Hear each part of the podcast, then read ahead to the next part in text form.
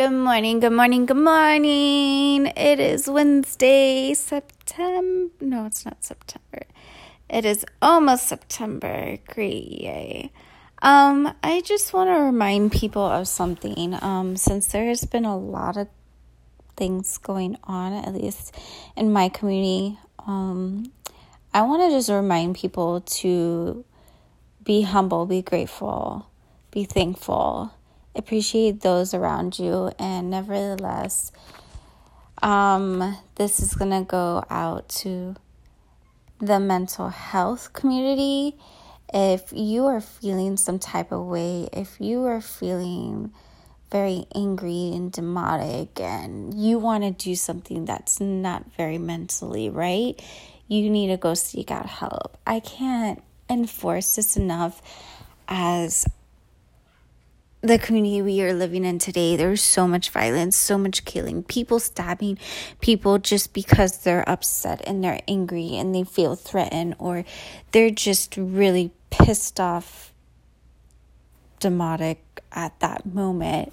Um, just recently in our area, not in our area in particular, just in our county, a husband just decided to kill his family. And the sad part is he had two twin daughters, and one of them survived.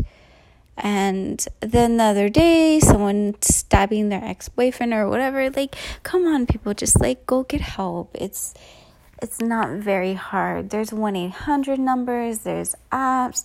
If you have insurance, you can call your insurance and seek out help. Do not feel embarrassed. If you feel any type of way, try to walk away. Step away. Go for a freaking walk. Listen to your favorite music.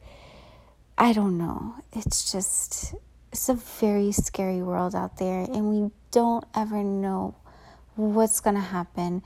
And it's sad to know that some people just don't know what to do, and then the worst happens. So, yes, just remember the things you have in your life, the things and the people who love you, even if they try to put you down, because people are always going to put you down.